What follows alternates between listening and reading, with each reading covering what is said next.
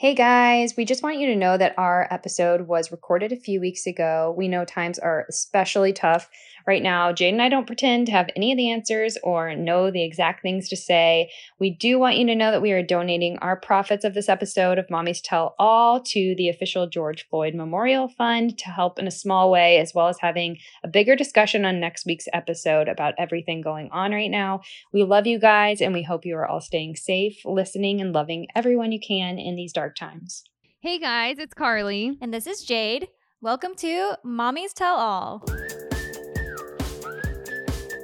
Today we are going to talk with author and producer Donna Britt. I'm so excited. She is like a foodie and she works with a bunch of country music people. Two things I love dearly. She also loves Southern food and I live in Nashville. I love all the things. Anyway, even though I am in Nashville, Jade, I feel like I'm dreaming every day of like being somewhere else. Do you feel that? Yes, I follow these Instagram travel pages. Oh, yeah. And last night I sent one to Tanner that was this like gorgeous place in Maldives, which is definitely like a far reach, right? But I was like, oh my God, can you imagine being there right now? That water is so clear and they're just like. Is it those like houses on the water? Yes. That have like the clear floors that you just look down and the clear this water. This one was like a double. Fish. It was like 2 stories and it had a slide that went down into the water and its own private pool. And you ride bikes over to like the main part of the resort and it just looked like heaven. I was like, we need to take a trip. One with the family and one without once all this is over. You know what's so sad? When I was living on cruise ships, we went one time to the Maldives, and on cruise ships on this particular ship we had different colors, and so like if you were yellow you could get off the boat that day, and it's only a certain number of people are yellows, or if you're red. And we got to the Maldives and I didn't know the Maldives are awesome, and I had swapped with somebody because I wanted to get out like the next port. And so then I was like looking out my window and I was like, this is gorgeous. I cannot believe I did swapsies for someone. And I still regret my swapsies. Well, maybe you and I should take a trip to the Maldives. Okay. Let's go. Tanner, I recant my offer to you. I'm taking Carly. It's not. I mean, gosh, a girls trip would be so amazing. That's what we need. I know. Let's just start planning girls trips. I mean, we had one planned to New York, which I'm still sad is. Makes me so never sad. Happened. I don't know. I feel like every day, especially on the weekends, I feel like I wake up and I'm like, today I am sitting at a cafe in Rome and they just brought me a carafe of wine and they brought me a big thing of buffalo mozzarella with the most beautiful tomatoes with olive oil and balsamic vinegar and a big thing of basil. And I am just going to drink this entire carafe and I'm going to watch the pedestrians walk by and I'm going to like take in the beautiful sunshine. And like that's what I do for like a solid minute, and I feel like for a moment, even if it's only 1 second, like I can transport myself there and then it's back to reality. But I do feel like I'm having all these dreams of the places I'm gonna go, and I can convince myself I'm there for like a half of a second. Yes, that sounds so nice. Plus, all that food you're talking about is making me, this pregnant lady, really, really hungry. Oh, I made Evan get me some balls of mozzarella the other day. I was like, I need mozzarella balls. With balsamic. That sounds so good right now. It's so good. And a basil plant. And a cherry tomato. When you get the actual plant with the real leaves. Oh, man. I'll even put it on the little fancy toothpicks. You should. I can't find my toothpicks, but I would do that if I could find them. Well, I think talking about food is an appropriate place to introduce our guest, since she is a food connoisseur. Absolutely. Yes. So we are going to talk to mom of two. She has two that are now in their 20s. So we'll have to ask, all of the questions about I need to pick her brain. Yes. And she also co-wrote the book, Cooking It with Kix, Kix Brooks. So I'm so excited to talk to her about that. Okay, let's take a quick break and we'll get Donna from our virtual green room.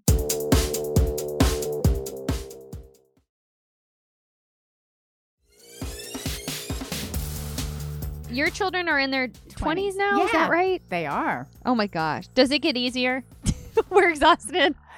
In some ways, yes. And in other ways, it's just challenging in different ways. But as far as like, day to day, it's great that they're like on their own and they, I don't have to change their diapers. But there are other things that come up that are more grown up that sometimes you're thinking like, oh, gosh, I hope I have enough brain power to help them on this one. Oh, yeah. I mean, we're worried about like everything with our children. Are there things that you worry about now with like kids in their 20s that? Yeah. I don't know. What is your biggest worry, I guess? Oh, my gosh. Well, let's back up to when they start driving. That's when things really change. But I would say now it's just like, you know, I remember like I'll think, oh, gosh, I remember when I was at that point in my life and things that were affecting me and things that I was concerned about. So I try to remember and put it in perspective. But, you know, you just worry like, oh, gosh, is their work going okay? And is this a good relationship for them to be in? And, oh, yeah. You know what I mean? And relationships. Right. That's a big one.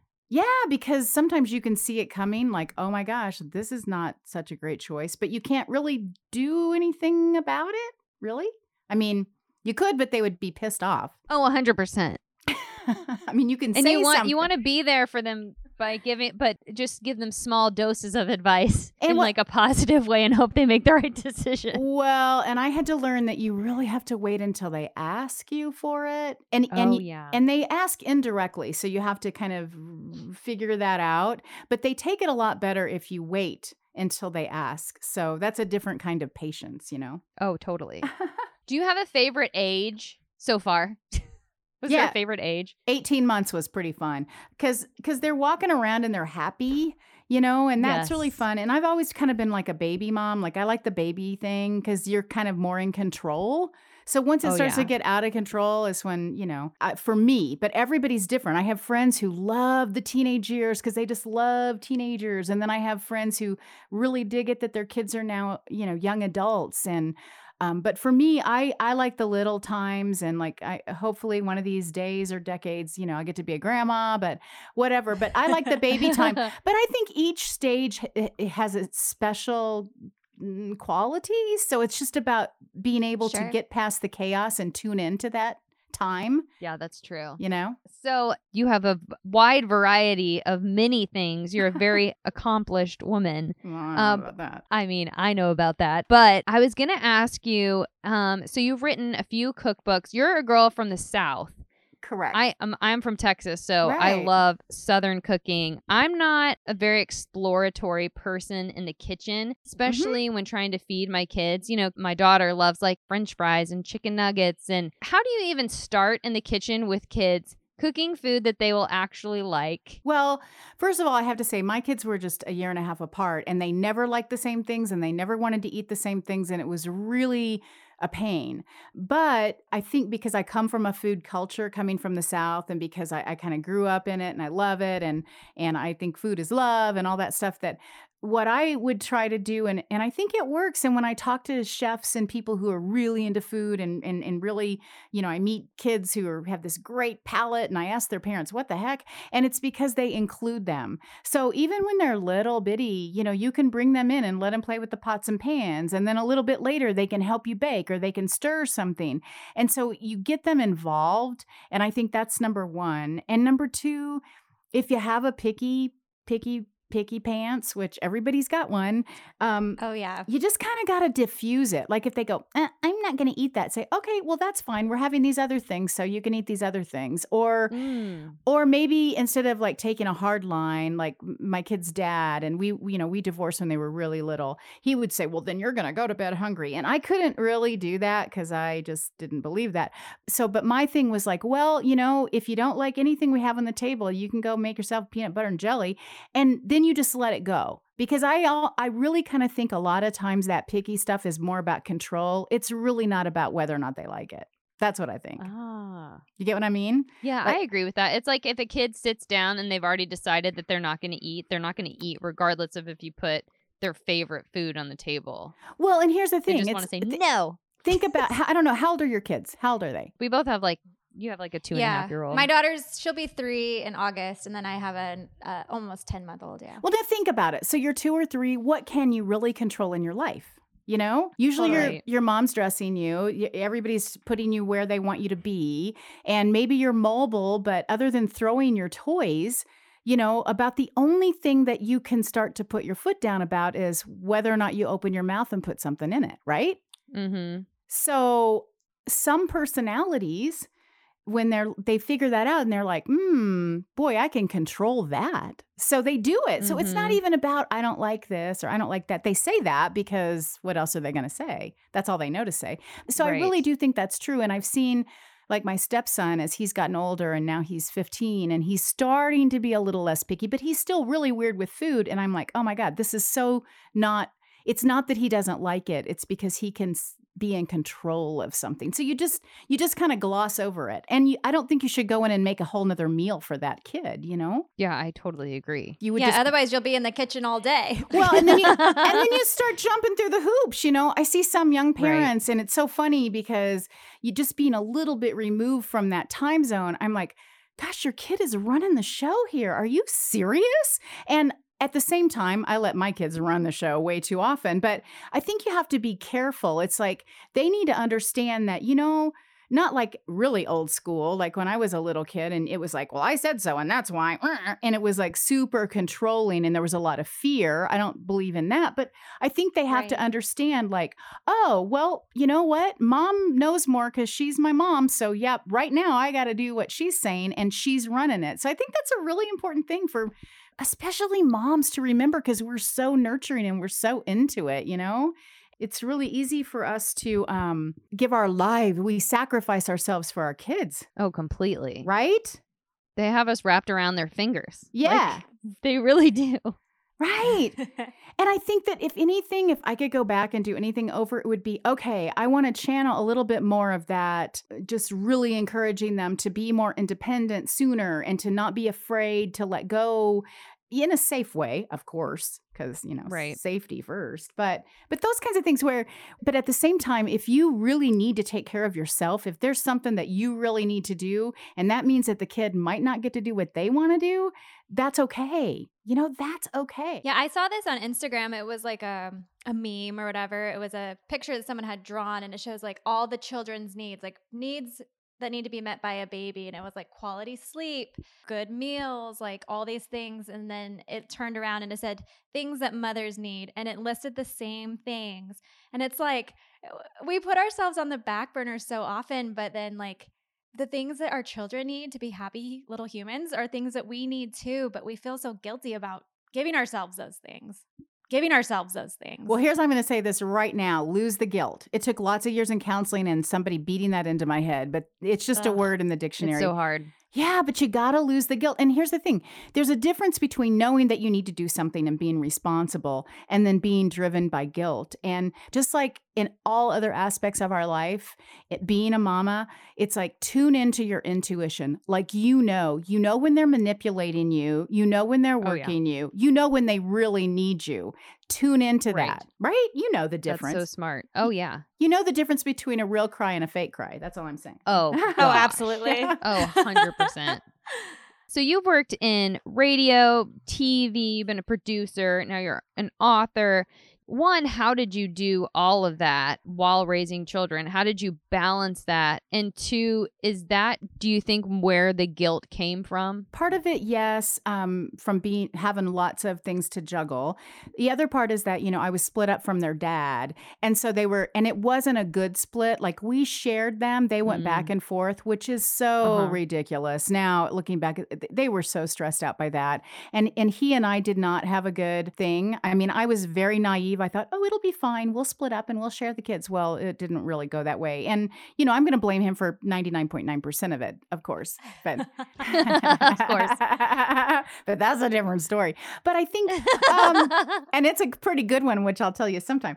So I think most of mine came from, I knew they were stressed out already. So I was, I just wanted to bend over backwards because I wanted them to be happy and have fun. Right. And I think I went overboard on that. And then he was exactly the opposite. He was super tough, super disciplinarian, very punishing. And so that's most of my guilt came from that stuff. And then that makes sense. Right. And then yeah, I was super busy and I always had this fantasy that I wanted to homeschool my kids and be with them all the time. And I wasn't able to do that. And now people are being forced to do it and they're going like, oh my God. I know. It's so funny. I'm sitting over here laughing because I'm like, oh my gosh, that's how people are right now. Uh-huh. I'm so thankful. I'm like, I don't have to do that because she's two. I know. So yeah, of course I felt guilt. And of course, sometimes I would be the kind of person where I would just try to do all of the things for them. And then sometimes I would just be working all night long at home after they went to bed or whatever.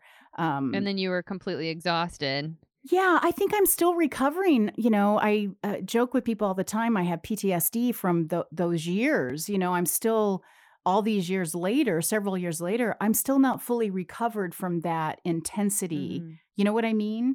Yeah. We do what we got to do to get through, you know, and then after you get through, you're kind of left with all the stuff to unpack. But here, I'll tell you this, no matter how great you are, how awesome you are, if you get gold stars in all the parenting columns, they're still going to be upset with you about something at some point in time. For real. I'm not kidding. Oh, 100%. That's like my parents' like favorite quote. My dad would always used to say that, especially when I was a teenager and rebelling and all this stuff, and like used to say like, you're terrible or whatever. My dad would be like, you could be the most perfect parent, do everything right, and there's still something that's gonna be like, your kid looks at you and says, you messed up this. Oh, check this out. So for me, when I was getting ready to go to college, you know, there wasn't a lot of money. So I had to work full time and put myself through school, and it was really stressful. So I always made a vow to myself, if I ever have kids, I'm gonna make sure they go to college and it's all paid for and they don't have to work hard, blah, blah, blah, blah, blah. So, and my daughter, you know, she wanted to go to college from the time she was like in kindergarten. That's all she talked about. And she wanted to go to this, you know, private liberal arts school up in New England, and it was going to be $1 billion. And I was like, okay, we're going to make it happen. We made it happen. She went up there for a year. She called me up. She goes, I don't like it. I want to come home. I was like, okay. So she ended up going to MTSU, Middle Tennessee, right? That's where she finished school. Well, my daughter was an actress and a singer. So she has a degree in French and theater, right? So it's amazing. I know, but check this out. So a couple years ago, she just graduated. She called me up and she goes, I'm so pissed at you. And I'm like, what? What have I done now? And she goes, I can't believe. And this was me. I paid cash for college, right? She got one tiny loan and that's it. And so she calls me up and she's mad and she's like, you should have told me that I should have majored in something practical, like accounting. And I was like, wow. Seriously? I go, wait a minute, time out. I go, you think you would have done that if I would have said, I'm only going to pay if you're going to, you know? And then she goes, and by the way, you shouldn't have paid for my college because I don't even appreciate it. And I have a worthless degree. She went on and on. And a part of me, I started to get upset. And then I just started laughing. I go, you probably need to call somebody else and lodge this complaint. You know? No kidding. But my thing is like, I don't like it when they're upset with me. I still don't. And I never did when they were little. And I wish I would have just been better at that and thought this isn't a big deal. So what, they're upset. As a musical theater major who dropped out of 2 different colleges as a musical theater major, I totally understand now looking back and being like, oh, I should have finished college and I should have done business. Yeah. Yeah. It's just crazy. It's so funny. Yeah. I know parents who made their kids do certain things and their kids resent the heck out of them. So, yeah. And I never would have listened either. And you just can't win. That's just it. I mean, I might as well all wear a t-shirt that says, I'm a mom, I can't win. You know? Oh, 100. That's a great. Let's make that, Jane. It's like there's no chance of me winning. You're both married, right? Yes. Yes. Okay. So you have someone who's supposedly helping you, right? Except that's a big quotation. Yeah. I don't know. Are we allowed to talk about them here? Oh yes. We can do definitely. Whatever we want. That's why I'm hiding in the closet in my house right now. No, you're not hiding in the closet.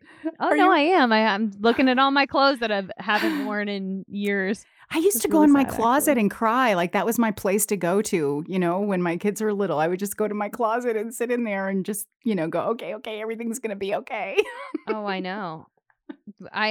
Yes, the closet feels like a safe place. And then when you say it out loud, you're like, I was crying in the closet. You're like, oh, that's sad. That's really sad. Yeah. No, it's not bad. We all have to have a place to go cry because you have to cry. And the other thing too, I wish I would have had even more of a sense of humor because it's so hard to get wrapped up and caught up in the chaos of whatever's happening. And I just wish I could have been, I mean, we have a pretty loud, funny family anyway, but I wish I could have been even lighter hearted, you know? Oh yeah. Yeah. It's just so hard when you're in the moment. And we were talking about this earlier when you just want to sit down and like eat breakfast and your kid just Mommy, come play. Mommy, come run. Mommy, can I have a bite of that? Mommy, I want that. And you're just like, I just woke up. I haven't even had a sip of my coffee and I just want to take one bite of this cereal. And like in that moment, you're just like so overwhelmed. I call it the mommy diet because I really only ate bites off my kids' plates when they were finally off doing something else. And I was. Which is so sad because you're a cook. Yeah, I'm making up for it now. You trust me on that one. I have eaten so many crusts off of like peanut butter and jelly sandwiches for my daughter because she doesn't like them, and then I just end up just eating them. That's my nutrition. That's right. So your son is a chef. He is now. Yes. He How? Is. Okay, so there's so many questions. The first one I want to ask is who taught you how to cook? Like my mom did not teach me how to cook. Neither did my mom. Where did this inspiration come from? My granny, my grandma, a Southern granny, with fried chicken and all that. So, my mom was definitely a modern woman, a independent, wanted to get away from all the farm and all that stuff. And so she was buying all the convenience foods and she just wasn't into it. And so it was my granny and I spent a lot of time with her. We lived in the same town, luckily. And so that's she kind best. Of, yeah, and she instilled that in me. So, I always had this idea, I'm still going to do it someday, of writing this play called The Table, because everything happened in my granny's house around the kitchen table. So whatever was going on, she, even as you got older, she would say, oh, let's have a coffee break. So you'd have coffee and then whatever, things she had baked. And so it was my granny, and she was one of those that she cooked by feel. She learned to cook just from scratch, growing up in the Depression. And so that was my first kind of like, and the connection of food and family and, all of that. And then I just kind of over the years, I realized that, I love to eat. And if you love to eat, you want to eat something that tastes good. And being in the kitchen was sort of like my calming down time. Like that was my time. All my friends are like, oh my God, I have to go home. I have to make dinner. And oh God, oh my God. And I'd be thinking like, I can hardly wait to get home and go in the kitchen because that was like my zone, And like that's I said, so fun. Yeah. And then I would always have it where if my kids weren't into helping me, because some days they're just not, that's where their art supplies would be. So they'd be at the kitchen table drawing or painting. Love that idea. Yeah.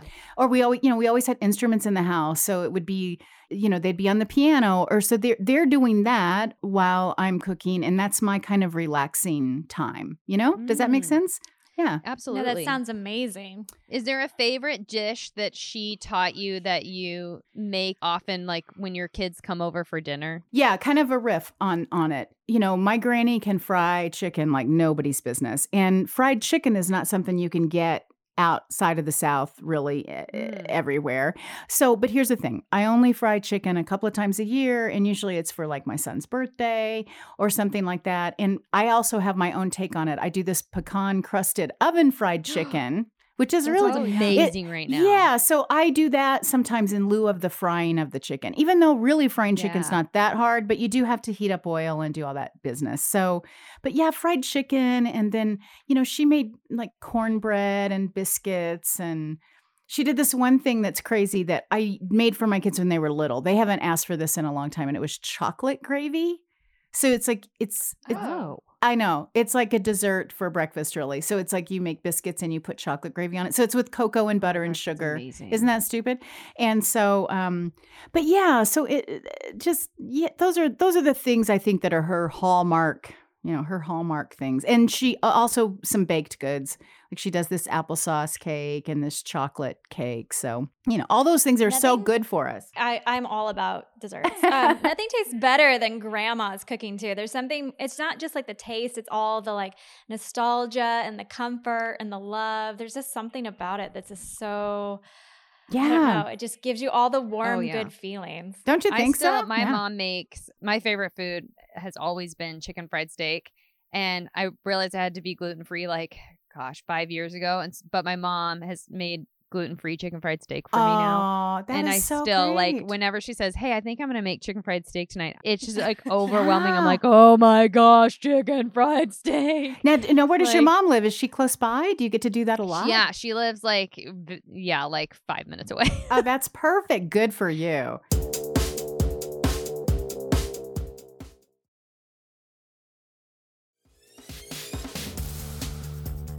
I want to kind of jump back into talking about your life as a single mom when you were raising your children, because we have so many listeners out there that are single moms right now for many different reasons or different situations. But what would be like your one piece of advice that you learned from being a single mom? I mean, I rely on my husband so much, I can't even imagine. Yeah. The thing I learned was that you don't have to be so hard on yourself. Like you do the best you can with the information you have at the time. And you just have to give yourself credit for that. And yeah, sure, there are times when you look back and you go, oh my gosh, I screwed this up. Oh my gosh, I screwed that up. But I had said that to my kids a couple of times, since they've been older. And finally, my son set me real straight not too long ago. He goes, Mom, when you say that, like you think you messed up, it makes me feel like I'm not doing well.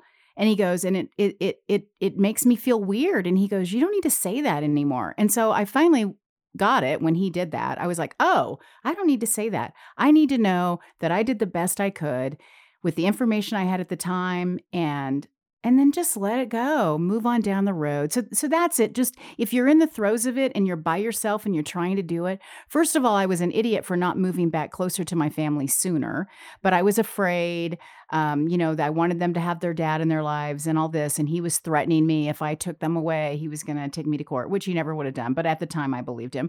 So I didn't have my support system. And I wish I would have gotten back to the South sooner, where I had my mom and my brothers and my family, because I think that is, lean on them. They want you to lean on them. So don't be afraid of that. But if you are like me and you're by yourself and you don't have a huge support system, try to create one, meet other single moms, help each other, lean on each other. Don't be afraid to ask for help when you need it. I think that's really important. We try to be super woman, and that's silly. We don't need to do that. I think that's perfect advice. Thank you. I don't know if it's perfect, but that's just. I mean, I feel like it's real and honest, and that's what people, need to hear, because that is their real lives, Yeah, and it is really, really hard. I mean, when you're in it, you're just surviving a lot of times, and it doesn't matter. You can have all the money in the world. Your kids can be going to the best schools, all this, that, and the other. But emotionally and mentally, you're just carrying a big load, and you just need to really be gentle with yourself all along the way. Take a hot bath whenever you can. Oh yeah. Be even with if it's with your kids. That's my kids, they wouldn't go. You get one warm bath. I know. I had to hold my daughter and take showers with her. She would not let me go in the bathroom without her. And you could never go potty in privacy. I mean, it was just crazy. Oh, no. And now I have a 3-year-old chocolate lab, and I'm not kidding you. I'll be in the bathroom and he's outside the door barking to come in. And I'm like, really? Really? Oh gosh, you too. My life is repeating itself. So you have co-written several cookbooks, one with Kix Brooks and one with Johnny and June Carter Cash's son, John. Mm-hmm. How did those collaborations happen? Like, what are some of your favorite recipes from those? And also, where can we find these books to buy? Yeah, I think you can just Google them and it's going to take you somewhere. I know you can get both of them on Amazon. So it's Cooking It with Kix, and then the Cash and Carter Family Cookbook. So easy to find them. And they're both really, really fun cookbooks. And Kix's is more of a kind of a party Louisiana atmosphere, because he's from Louisiana. He owns a winery outside of Nashville. So we had a good time doing doing the beverage chapter. A lot of recipes that are from his family or just inspired by his roots.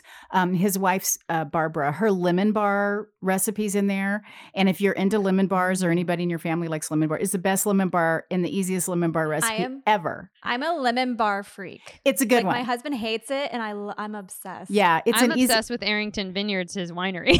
Yeah, his wine. Which Jade and I have been to. It's fantastic wine. So it's so good. And if you're into if you want to try some Louisiana stuff, like some jambalaya or whatever, there are some of those kinds of recipes in there. There's a stuffed jalapeno popper recipe that's really good. And Kix's cookbook. Those are so good. Yeah, and then in the Cash Carter, it's really cool because of all the history. I mean, there are a lot of candid photos in there that you've never seen before of Johnny and June and their family. John Carter tells a story about almost every recipe. And those are all from the families, either Johnny's family or June's family or John Carter's own family. And the thing that a lot of people don't know is that Johnny and June spent a third of the year, every year, in Jamaica. They had a place in Jamaica. So there are a whole bunch of Caribbean-inspired recipes in there. Yeah. Oh, funny. Yeah. And you never would think that. Yeah. And then, you know, and June and her family, they were from, you know, the Virginia, kind of the Appalachian food. And so there's like this tomato gravy and the biscuit recipe that's in there. Best biscuits I've ever had, even better than my granny's. So. Oh, I won't tell her. Yeah. Yeah. Well, she's in heaven. She knows, but it's okay. So both of them are really, really good. And both were such positive experiences. It was so fun. We even did the food shoot. So I worked with the food photographer. So I cooked the food and styled the food for all the pictures in both cookbooks. That's so cool. Yeah. For the Cash Carter cookbook, we shot the food on June's china. It's her china. Oh my God. So cool. How special. At the Cash cabin that Johnny built back in the 70s for his getaway. And now it's a recording studio. So yeah, that was really, really cool. What a cool experience. I know. That's all I want to do now is just work on cookbooks, but you know. Sometimes you have to fill in the gaps in between. Food styling is so fascinating to me. It's amazing how you're such an artist. Do everything. An artist. It is. It's an art. Well, and my thing is that, you know, a lot. I had to learn. I mean, I wasn't trained as a food stylist. So when I realized that, they asked me, we want you to, you know, do this project. And not only do we want you to edit the book and test all the recipes, but we want you to, you know, work with a photographer. And I was like, oh my gosh. So I started reading and studying, and it's a whole thing, and there are experts, and but a lot of the food pictures that you see, there are so many hacks and tricks, and they aren't real food. So my thing was that I want to make real food. Like if somebody sees a picture in the cookbook that I worked on, I want them to see it the way it really turns out. You know what I mean? Because if you go to cook and yours looks completely different, you're like, what the heck? And you get frustrated. Right. So I will say in both those cookbooks, all of that was real edible food. That's amazing. I know. Fun. I've seen so many videos of like, you know, people spraying like weird wax on a fake turkey, and you're like, that's not even that's just fake. I can't even bite that. Well, and I get it. I mean, when you start to work on it, you realize, oh my gosh, this is, you know, like ice cream. Oh, it's going to melt before we get the perfect picture or whatever. And I totally get why they do it. And there are sometimes I think when you just have to, if you're, you know, but there are other times where I think, no, I want it to look like it does when somebody actually would cook the recipe, because that way you get confidence. Otherwise, you cook it and you think, oh, mine didn't look right. And baloney, it looked great. Well, I just have to say you're such a testament to women out there that have kids, single moms who have accomplished so much already in their careers. And now you're doing something you absolutely love. That's just... your job is something you love. Like a lot of people can't even say that. And you're at the height of your game. You're working with Kix Brooks and Johnny Cash's son. Like, who can even say that? That's well, here's amazing. The deal. I think you have to keep reinventing yourself, because you really start to identify heavily as a mother. To me, that's always my number one ID. I'm a mom. And like now I'll run into, you know, grown people and they'll go, are you JP's mom? I mean, that's how they know me. And it cracks me up, because I'm like, oh my God, you know, here's a 25-year-old still calling me JP's mom, which I think is hysterical. But at the same time, and I was really struggling with this, I think, as my kids were like, you know, getting out on their own and going to college and starting to create their own lives, I was still kind of like identifying a little too heavily. And like that was my identity. And I had to go through some things and hit a few walls and realize that, oh, wait a second, I will always be their mama. It'll always be my favorite number one job. But I'm not done yet. I'm not dead yet. And I'm not going to just sit here and bug them. Right? And I'm not going to just sit here and bug them to have kids so I can be a grandma, as cool as that'll be someday. I thought I still have some juice in me to do something else. But I had to really I had to really allow myself that. Do you get what I mean? So yeah. I totally know what you mean. Yeah. So you guys are just in the thick of it. And so you've got, you know, quite a few more years where you're just going to really be into it. But at the same time, never lose yourself. You always need to feed your soul. Always. I've told Jade a lot lately that this quarantine has helped me because I sang on cruise ships right before I went on The Bachelor, and that was 7 years ago, and I haven't sang since then at all. And this quarantine has kind of helped me stop and like start singing again. I'm like, I'm actually pretty thankful that because I miss this part of me, you know, and I love being a mother, but I also have dreams and goals, you know, like I want to be on Broadway when it opens back up. Like there's so many things that I still want to do that I do identify as a mom, but I'm also something else. Well, here's the thing, and that's good for your kids to see, because if they see you still going for something, that inspires them. It really does. They may act like it doesn't, but it does. Yeah. And I want my daughter to be whatever she wants. Yeah. I was going to say, we want our kids to pursue their dreams and their desires. And you still, as a person, you're a human being with desires, you should be able to pursue those as well. Absolutely. And here's the thing too, is that they're going to be more impressed by what they see you do versus what they hear you say. So 100%, you know, you can say all day, oh honey, you can do whatever you want, blah, blah, blah, blah, blah, blah, blah. But if they see you not doing that, they're going to go, right. Because actions do speak louder than words. You're so right. I think so. I don't know. Oh. Well, thank you so much for being with us today. It was such a delight to talk to you. Oh, you guys are so sweet. Thank you. Thank you so much. Do you have anything else to leave us with today? Just enjoy your little bambinos and their dirty diapers, and you know, and I would say this to anybody, even if I was talking to a dad who's a mom, whatever, it doesn't matter.